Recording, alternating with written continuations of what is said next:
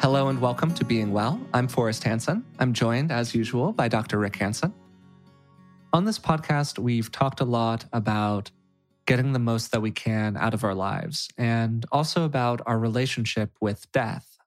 One of the things that we haven't talked about very much so far, though, has been grief and the process of coming to terms internally and externally with the deaths of others, particularly when those deaths have been somewhat traumatic in nature. Neither Dr. Hanson nor myself would describe ourselves as experts in this topic, but today we have the absolute pleasure of being joined by somebody who is Dr. Joanne Cacciatore. Dr. Cacciatore is an associate professor at Arizona State University and founder of the MISS Foundation, a volunteer based organization providing counseling, advocacy, research, and education services to families experiencing the death of a child. She specializes in counseling those affected by traumatic death, and she is a member of the American Psychotherapy Association, the Association for Contemplative Mind in Higher Education, the International Society for Traumatic Stress Studies, and the National Center for Crisis Management. She spearheaded and directs the Graduate Certificate in Trauma and Bereavement program at ASU and is also an ordained Zen priest affiliated with Zen Garland and its Child Bereavement Center outside of New York City. She's also the author of Bearing the Unbearable Love, Loss, and the Heartbreaking Path of Grief. Her research has been published in a number of peer reviewed journals, and she's been featured in the New York Times, Boston Globe, CNN, NPR, and the Los Angeles Times. As you might expect, during this episode, we explored a lot of topics that can be really challenging for people. The conversation was soulful and deep, and I mean, for me, honestly, at times quite emotional. If this is territory that you find challenging, stirring, uncomfortable, or really anything else, I want to really encourage you to go as slow as you need to go here, including, if it's appropriate for you, skipping this episode altogether. As a second quick note, unfortunately, during the recording of the episode, there was some background noise. We don't actually record in a soundproof studio or anything like that. And sometimes there's not that much that we can do about it in the moment, unfortunately. During some episodes, I don't think it's that big of a deal, so I don't mention it. Uh, but during this one, because the topics we were talking about were so intimate, I think that it would be possible to find that background noise a little bit distracting. So I just wanted to acknowledge it before we start today. So, Doctor, thank you so much for taking the time to uh, join us today here. How are you doing? I am doing beautifully, and I am really glad to be here. Thank you for bringing me on to talk about this. Yeah, absolutely. It's such a deep topic. And for a variety of reasons, we haven't really treated it yet on the podcast. This is the first dedicated conversation that we're doing around a topic of grief. And uh, we really wanted to be speaking with somebody who knew the territory very deeply when we did, because, you know, as you know from your experience, there are a lot of colloquial assumptions that can be made about the grieving process that just end up being wildly inaccurate and indeed actually kind of harmful as uh, people do kind of good faith efforts that blow up spectacularly in their face. Yes. So I think that it, you know, makes sense to begin with your personal story here, which you share so beautifully in your book, if you're comfortable with that. Absolutely. So, how I got into this field was that I was a mom raising three young children and was pregnant with my fourth child. And in 1994, she died very suddenly, and they could not find medical cause of death. So it on her death certificate, the cause of death is unknown. And that sent me sort of, it spiraled me down into a very, very, very dark place where I wasn't sure I wanted to live anymore. I didn't even know if I could. There was a significant and palpable absence of social support and misinformation. People felt like because I had three other children, I shouldn't feel so sad. That because she was a baby when she died, I could just have another one as if children are interchangeable they felt compelled to tell me that this was God's will for my life. They felt compelled to tell me a lot of things. Platitudes were not in shortage during this period of time. I felt very alone, very isolated, even from sadly from the closest, the people closest to me, because there is so much myth and misinformation out there about grief, particularly when traumatic. So I was flailing around a bit, not sure I was going to survive and somehow emerged from it, went down into sort of what I call the hottest parts of hell, and decided that I would devote myself to the service of others to honor this little person who was here far too briefly, but who would always matter in the world. And so since then, I've devoted myself to the study, to the empirical study of traumatic grief and to the care of those suffering traumatic grief. Do you mind saying her name? Not at all. So her name is Cheyenne, and um, she was born and died on the same day, July 27th of 1994. She was eight pounds, 21 inches long, beautiful girl, natural childbirth. So we don't really know what happened, and I don't think that we'll ever know what happened. And at some point in my grief journey, I had to just come to peace with the idea that even if I knew why she died, it would not it would not alleviate, it would not palliate the deep pain that I felt in her absence. And so she would be 25 now. She would be 26 years old next year. And I say that I, I'm not sure what happens beyond this world, but I live each day as if one day, if, if my energy touches hers again, that I will have made her proud. Well, and I really offer this with the utmost respect, really. There's a sense for me of um, there's there's an awareness of her and also an awareness of so many other children and so many other beings who have died tragically died too soon and the and the ripples of consequences for others. It, it's like we don't see them necessarily and but but we know about them. I guess that's what i'm trying to say. And a really small version of this is that sometimes I'll work as a therapist with a couple that's heading into divorce, and I happen to know they've got some children. And even though I've never seen their children and they're not in the room when I'm working with the couple, they're here. They're they are they're stakeholders with us here, and yes. I, I, just kind of want to acknowledge the magnitude. Uh, you dealt with it in a very particular way. Both my kids, you know, have made it. You're looking at one of them right now uh, and still, it just strikes me as one of the most devastating and difficult and extraordinary things that can ever happen. And I just kind of want to name the degree to which that is actually the case right now in the world today, has been the case as long as humans have ever walked the earth, and it's very, very real. Yeah, it is very real, and thank you for acknowledging that. I think I think one of the things that happens in our societies, we're certainly death aversive, but we're even more so anachronistic death aversive. So we don't like to talk about the deaths of children at all, at all. And so what happens is we cut ourselves off in a sense, psychologically and emotionally. We cut ourselves off from that. And in doing so, that gets passed down even intergenerationally. I'm talking specifically about my own family system, wherein I discovered that my mother was the namesake of two dead children. But I didn't discover that until I was I was in my late 20s. So my mother was Josephine, and my grandmother's first child who died was also Josephine. She was almost two when she died. And then her, she had another child very, very quickly. Named that child Josephine. That child died at nine months. And then and my mother, so that my mother's the namesake of two dead children about which no one spoke. Yeah. And it affected my grandmother's capacity to parent and emotionally connect. And thus that affected my mother, and thus that affected yeah. me. This is the most important thing we have as human beings, and that is our social bonds and our connections to people we love. And until we start remembering our dead and talking about them in a way that brings them present in the moment, we will continue to repeat these really dangerous and harmful psychological patterns of denial, avoidance, suppression, repression, leaving it out. What's left out? You know, you have a Zen background, like I have something of that as well. You know, that saying, nothing left out. And yet you're really speaking to what we leave out, including due to cultural norms. Uh, and I talk about this in my book. You know, I call it the happiness cult. Mm. And so we pursue happiness to such a degree that anytime we don't feel happy, there's something wrong. You know, we have to feel happy. And in so doing, people who suffer are often marginalized and told you have to feel something other than what you legitimately feel. Ironically, when we force people to bring the bottom up, we simultaneously bring the top down. What do you mean? They end up living a very contracted because unless you can feel all of your emotions oh, that are okay right yeah. so so then so then your life becomes smaller more manageable certainly but smaller and so you're not feeling the depth of the pain but you're also not feeling the euphoria of the sunset i mean the magic of which is what, you know, sort of being fully present or mindfulness is all about is about awareness, awareness of deep suffering indeed. And also that's not the only part of the story. Yeah. That's just part of the story, right?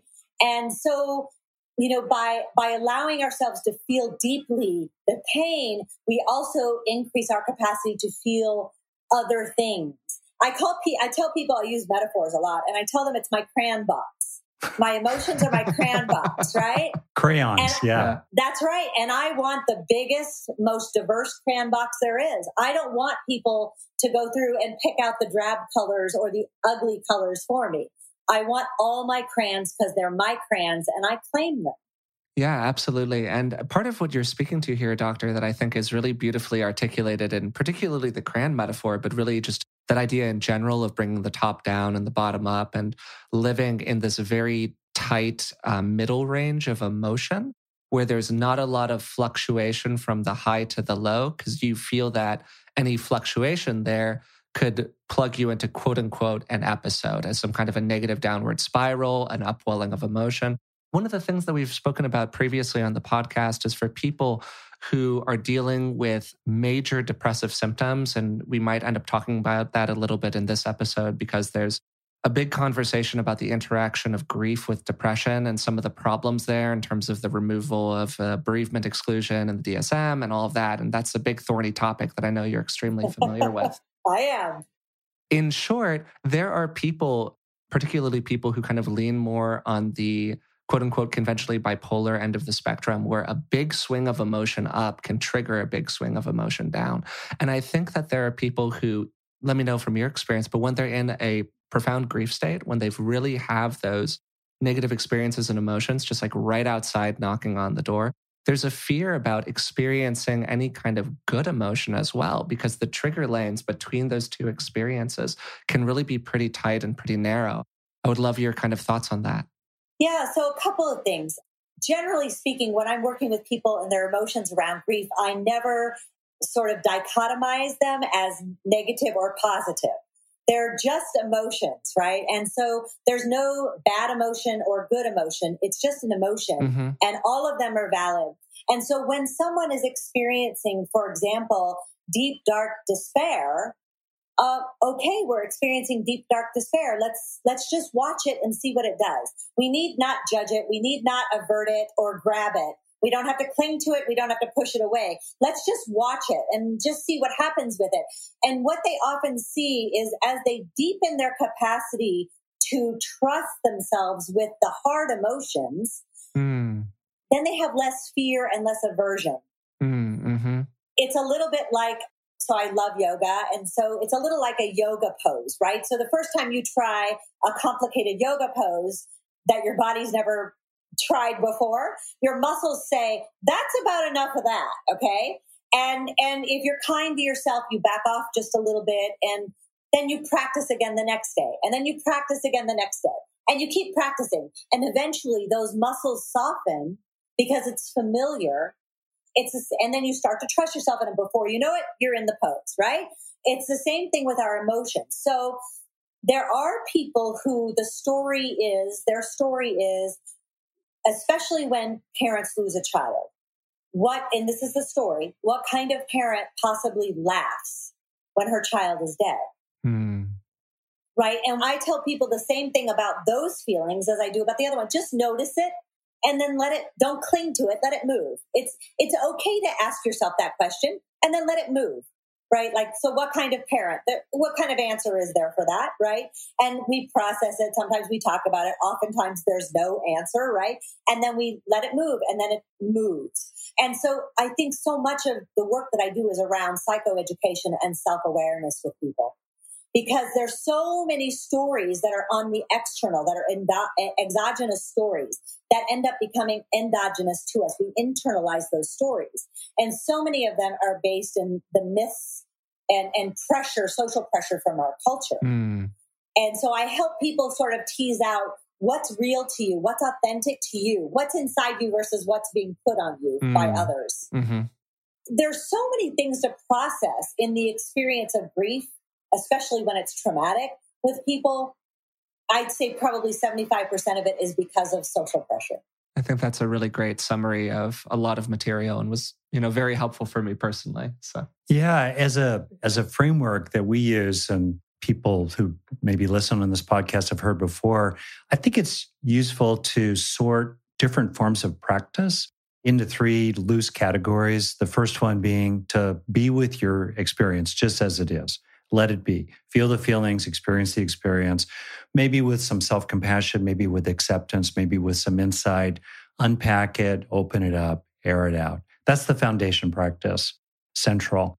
It's, on the other hand, not the only practice. There is a place for wise effort, right? working with the mind, letting go of what's painful, burdensome, difficult, problematic, unwholesome, and so forth.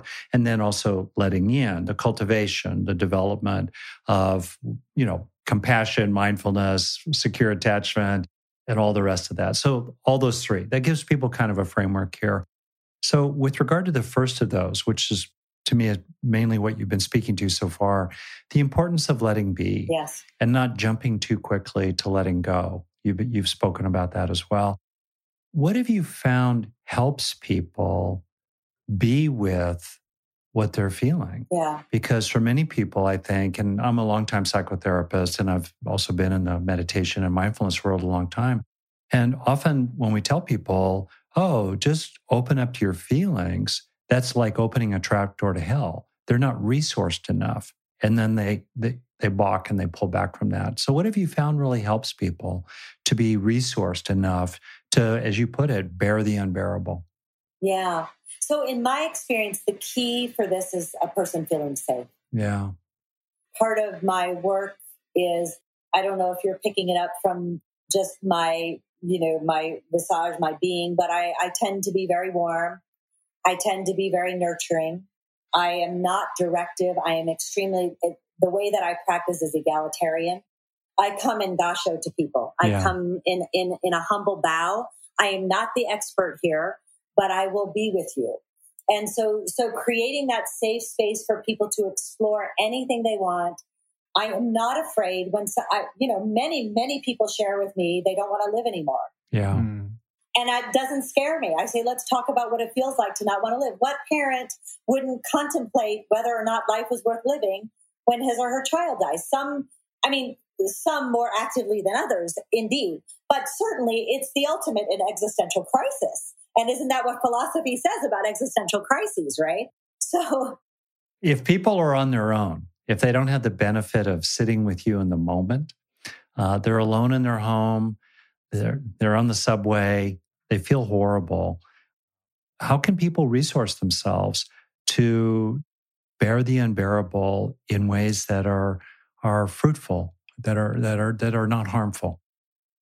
Yes, of course. I mean, wow, that's such a nuanced question with so many potential answers. I mean, some of the things, some of the main things that I encourage people to do, I'm a huge fan. You know, Viktor Frankl talks a lot about bibliotherapy. So I, I mean, I love reading and of course be careful what we put into our minds, right? And on the other side of that, then expressing ourselves through writing. And now, not everyone is a writer. Some people are expressed in different ways, but some type of form of expression, whether it's drawing or art or creation of some kind. I am, of course, I think nature is an incredible teacher of, of life and loss.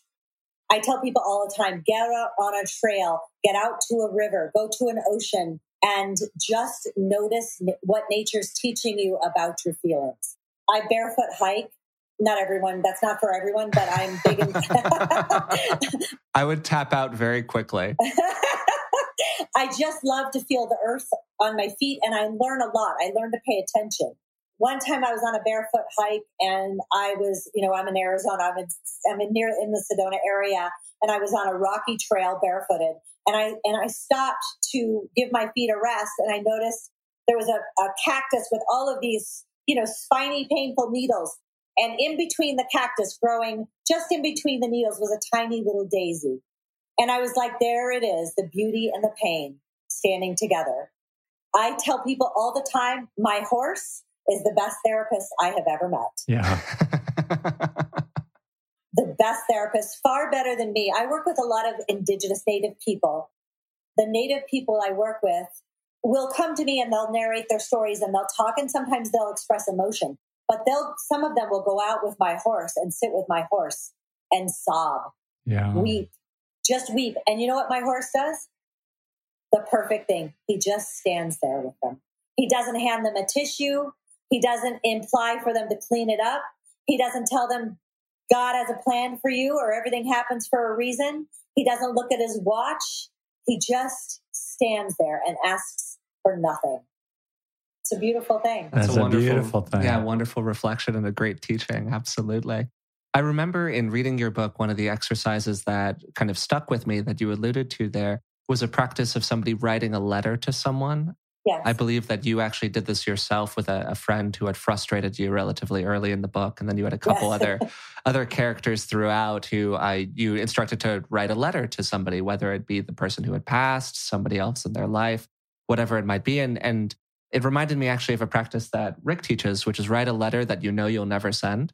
So you can write it just however you need to write it. And then you do whatever you do with that letter. Maybe you keep it, maybe you burn it in effigy, whatever the practice is that helps you kind of work with those experiences. It can be a very powerful way of interacting with that material. So and then maybe even eventually send a, a kind of appropriate edited version. You know, I think of the Hemingway line, right? Write drunk, edit sober. So you know, it's like give yourself room to breathe, and then maybe maybe send something. Okay, yeah, Yeah. So, in talking with some of those other practices, of course, so much of your work, as you're just saying here, is about that letting be, about experiencing the experience fully.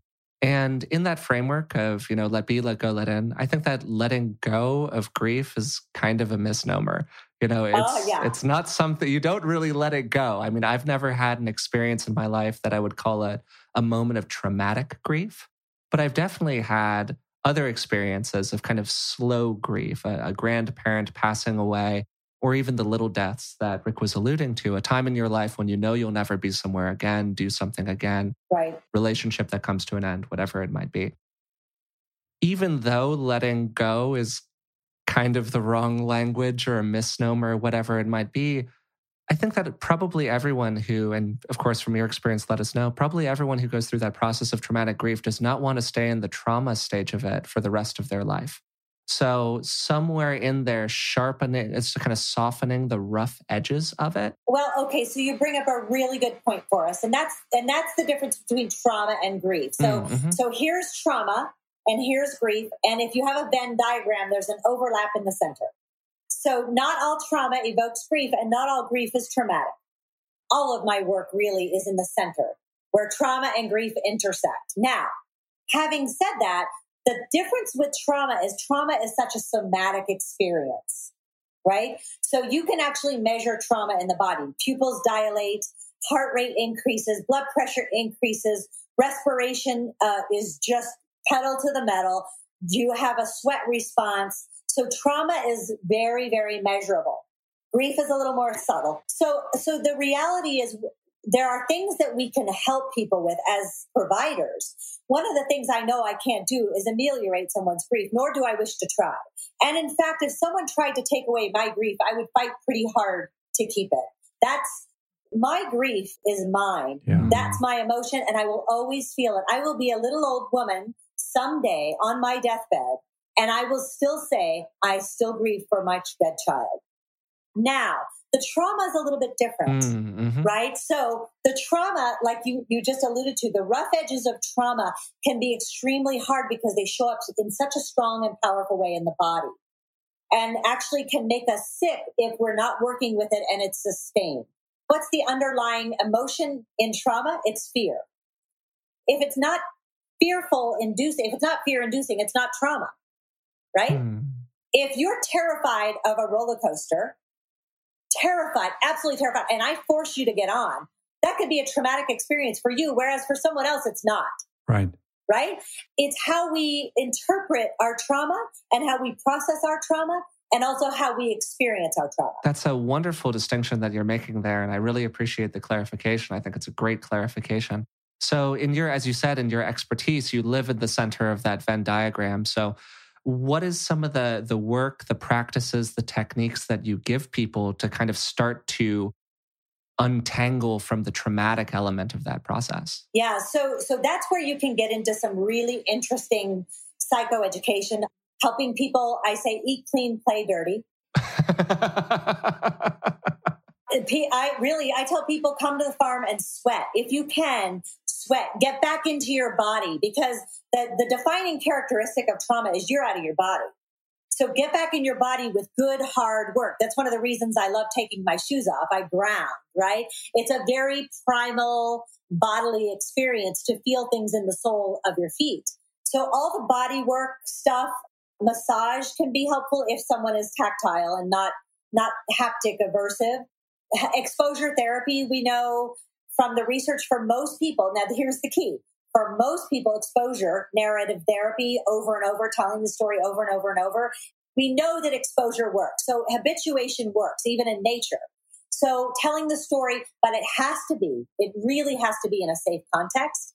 I believe 100% it's the quality of the relationship with the therapist that has the most impact on people who are traumatically bereaved. In, including if your therapist happens to be your horse including if your therapist happens yeah. to be your horse. Yeah. That's right. That's right. That's right. So I think telling the story over and over and over again in the context of feeling safe and held, feeling resonance with another human being who doesn't judge, who lets it be, who meets your pain with compassion and tenderness is one of the most profound things. I work with a bereaved mother who lost her nine month old baby by accidentally dropping a television on her. A heartbreaking, incredibly traumatic story. And her body had a very strong reaction. You could actually, when she would talk about the story, when I first started seeing her, you could actually see her leaving her body. She would leave her body. She would be telling the story in third person. She was not ready to get back in her body until she felt completely safe to do that.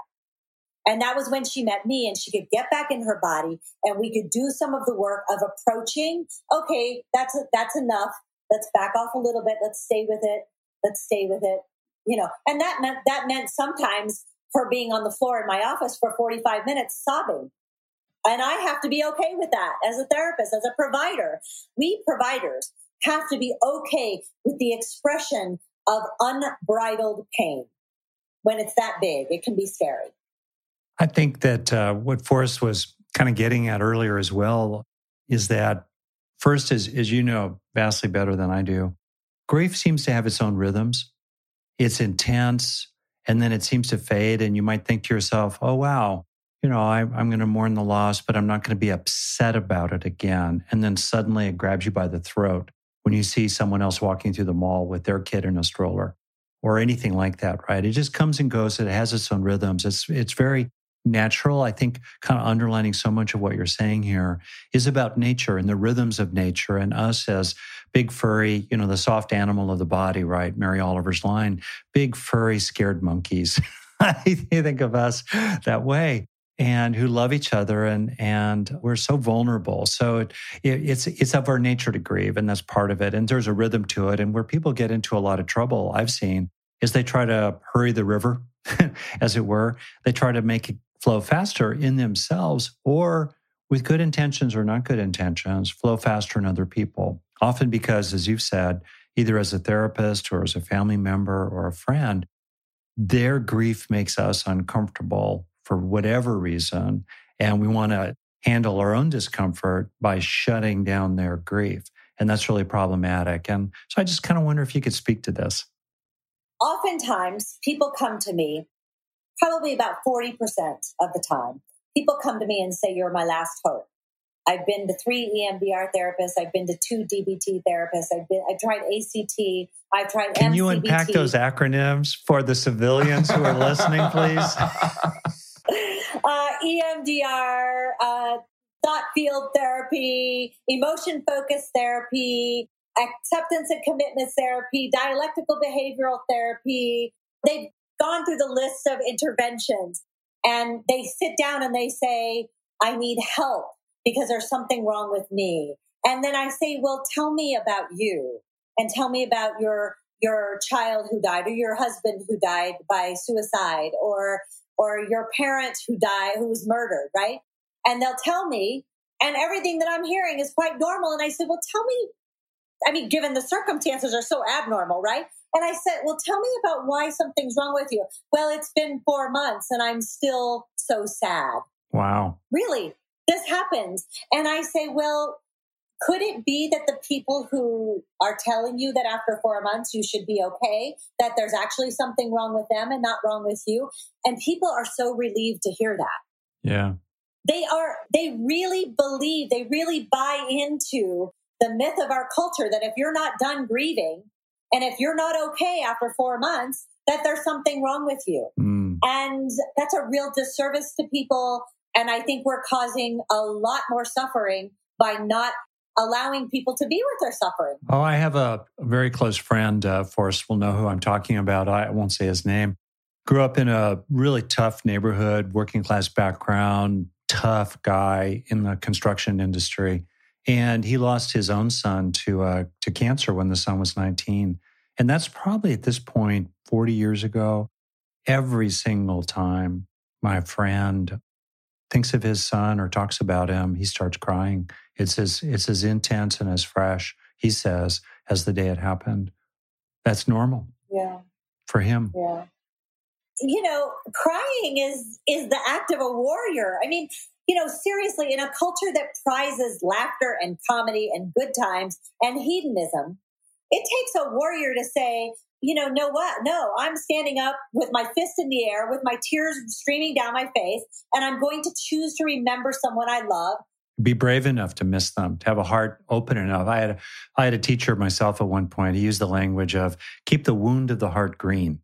It's kind of a poetic way to put it. I love that. I absolutely love that. Yep. There's something profound about it. You know, the first noble truth, as you well know, right?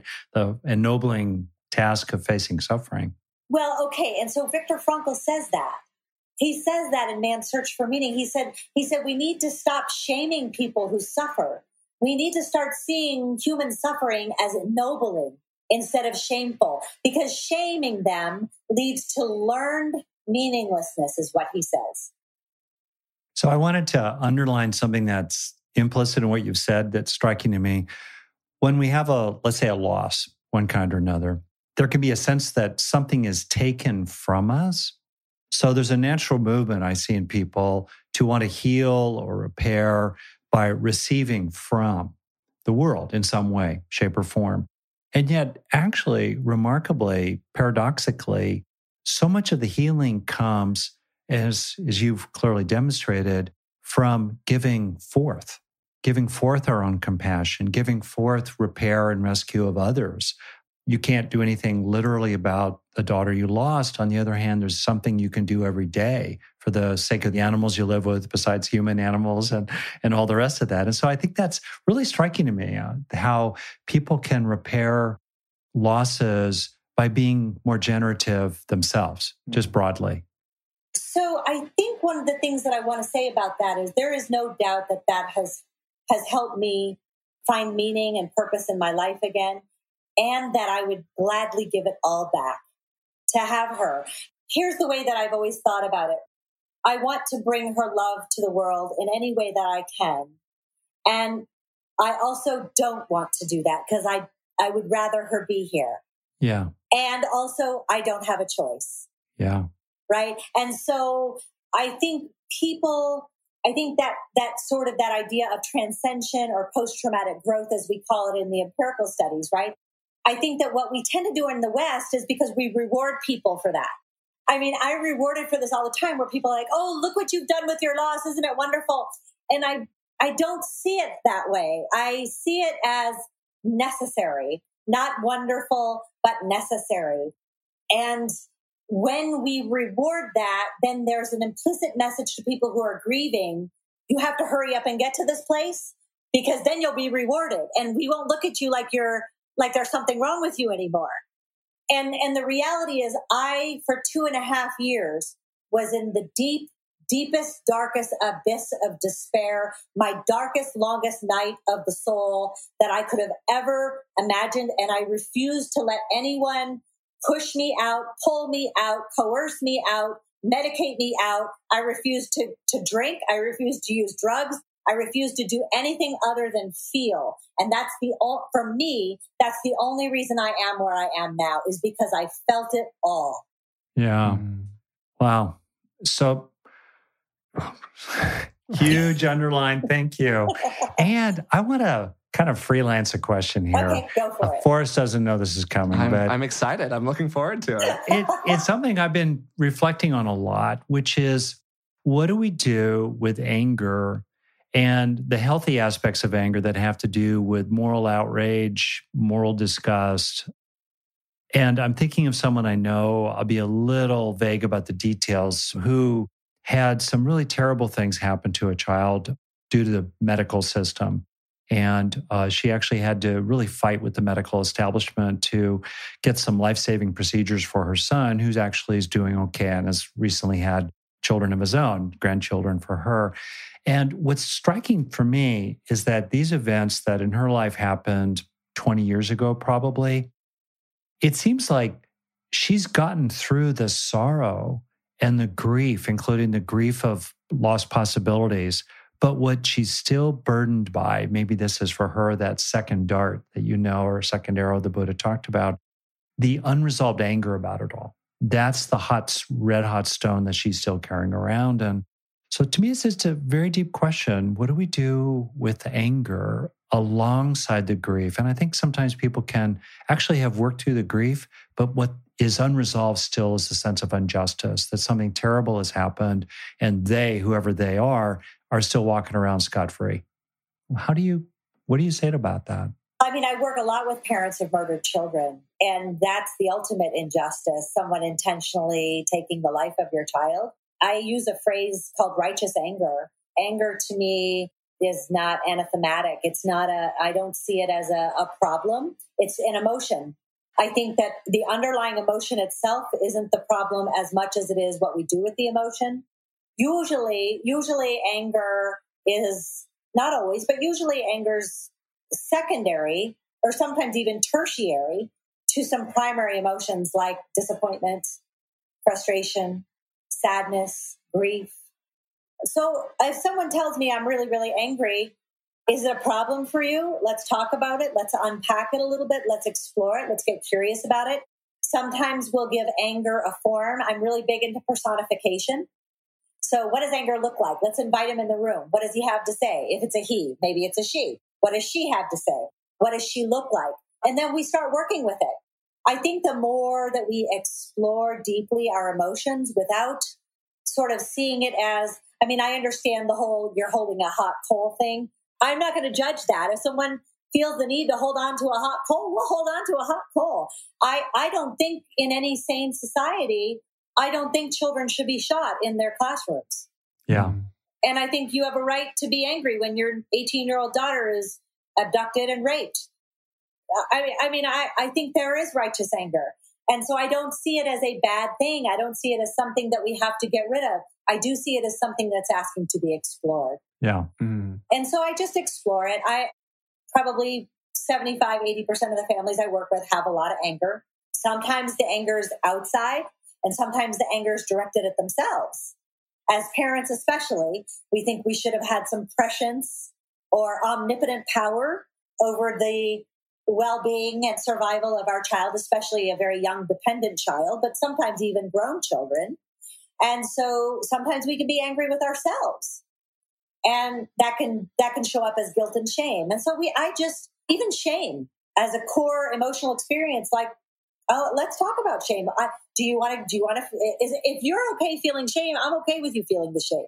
I like I have no problem exploring people's emotions or and I have no agenda to get rid of people's emotions. Mm-hmm. If there's any agenda I have at all, and I'm not even sure this is my agenda, but it would be to show, sort of shepherd people into knowing their emotions more intimately. Mm-hmm. Ironically, that seems to be the thing that helps them move rather than stagnate, if that makes sense. Oh, yeah. I think that's lovely, including that word shepherd. Just seems so perfect, actually, in the larger frame. And, and I, I kind of want to be clear how I was framing the example I gave. It's not so much that I, I think there's a problem, but this person is suffering, I would say, the the hot stone the hot coal of yeah. the of the grievance and outrage that's that's just not metabolized. And I find that's really interesting. There's something maybe about sorrow, those aspects, you know, mourning, melancholia, you know, Freud wrote a great paper about mourning and melancholia, you know, and so forth. You know, that somehow it seems easier to process in an interesting kind of way.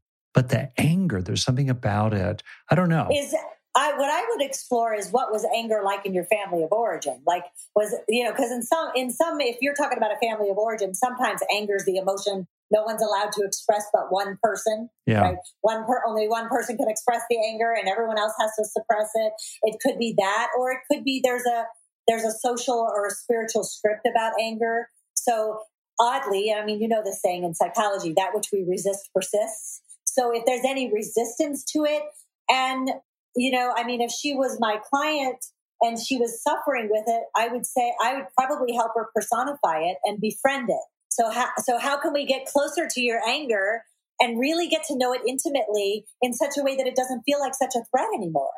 So maybe the last question, if it's okay. Uh, and first, I want to say that I feel like we could just yak in a, the best sense of that word for a long time here, but just to uh, kind of bring it to a close. I'm imagining you as what you might have been like as a girl, you know, in your in elementary school even, and um, if you could go back in time and talk with that fifth grade, fourth grade, sixth grade version of yourself, what would you want to say to her? What would you want to communicate? Hmm, that is a really good question. I had a difficult and tr- uh, yeah, I had some trauma in my childhood. So I think what I would want to do is just support her and be a friend, a, a friend who listened to her. Well, thank you very much for doing this. I know it will help a lot of people. Thank you for inviting me. Um, it was it was great to talk with you both. Thank you for the good work you're doing in the world, really. Again, Joanne, just thank you so much for taking the time here. It's been a really wonderful conversation. So today we had the pleasure of speaking with Dr. Joanne Cacciatore. Joanne began the conversation by sharing her personal story, her own experience with traumatic grief and loss, and how that's informed her work ever since. The focus of much of the conversation was on the importance of being with the experience of grieving, of allowing yourself to feel all of the feelings, to not rush past them, and to not allow other people to rush you through your natural process. Nature was a major subtheme, and as Rick said, there's a certain natural flow to the process of grief. Sometimes it rises, sometimes it settles for a moment, but Often, it always stays there in the background. Joanne made a really important distinction between trauma and grief. That was something that I found really personally useful, and about how we can work with the trauma elements of grief to soften them or release them over time. But the idea of letting go of grief altogether is really quite the misnomer. And attempts to nudge people toward letting go of their experience can really be extremely misguided and indeed even very harmful. Joanne shared a number of wonderful practices for working through grief. Some of them came back to meditation and awareness practices. Others focused more on physical movement. She really emphasized the connection of trauma to the physical body and how a great deal of the process of working with somebody who has been traumatized is allowing them the space to feel at home and safe in the body once again. That can often be quite a process and it has its own flow and takes its own time. Throughout the conversation, Joanne really emphasized the importance of nature to her, the way that her relationship with nature has been a form of healing and growth inside of her own life, and some of the ways in which we can look at nature and learn from it. We closed the episode with an investigation of anger and the times at which it makes sense to let anger be versus the times where it might make sense to start to let anger go to the extent that it's possible. Finally, Joanne had a really wonderful reflection about the ways in which people are often moved through their grief too quickly to get to that period of post traumatic growth, and how people are often rewarded for, wow, taking their negative experience and really turning it into something positive. And how, for her, whenever she receives that from other people, she really feels more than anything else, how she would be more than happy to give all of that up to have her girl back. And you could really feel the truth of that from her and the teaching there in terms of not moving people toward that post traumatic growth too quickly. At the beginning of the podcast, I mentioned the Miss Foundation, which Joanne is the founder of. The Miss Foundation is a nonprofit providing services and support to families who have lost a child. If you would like to donate to the Miss Foundation, I'll include a link to it in the description of today's podcast. Also, as a reminder, Joanne's wonderful book is Bearing the Unbearable. If you'd like to learn more about it, I'll also include a link to that in the description of today's podcast. So, until next time, thanks for listening.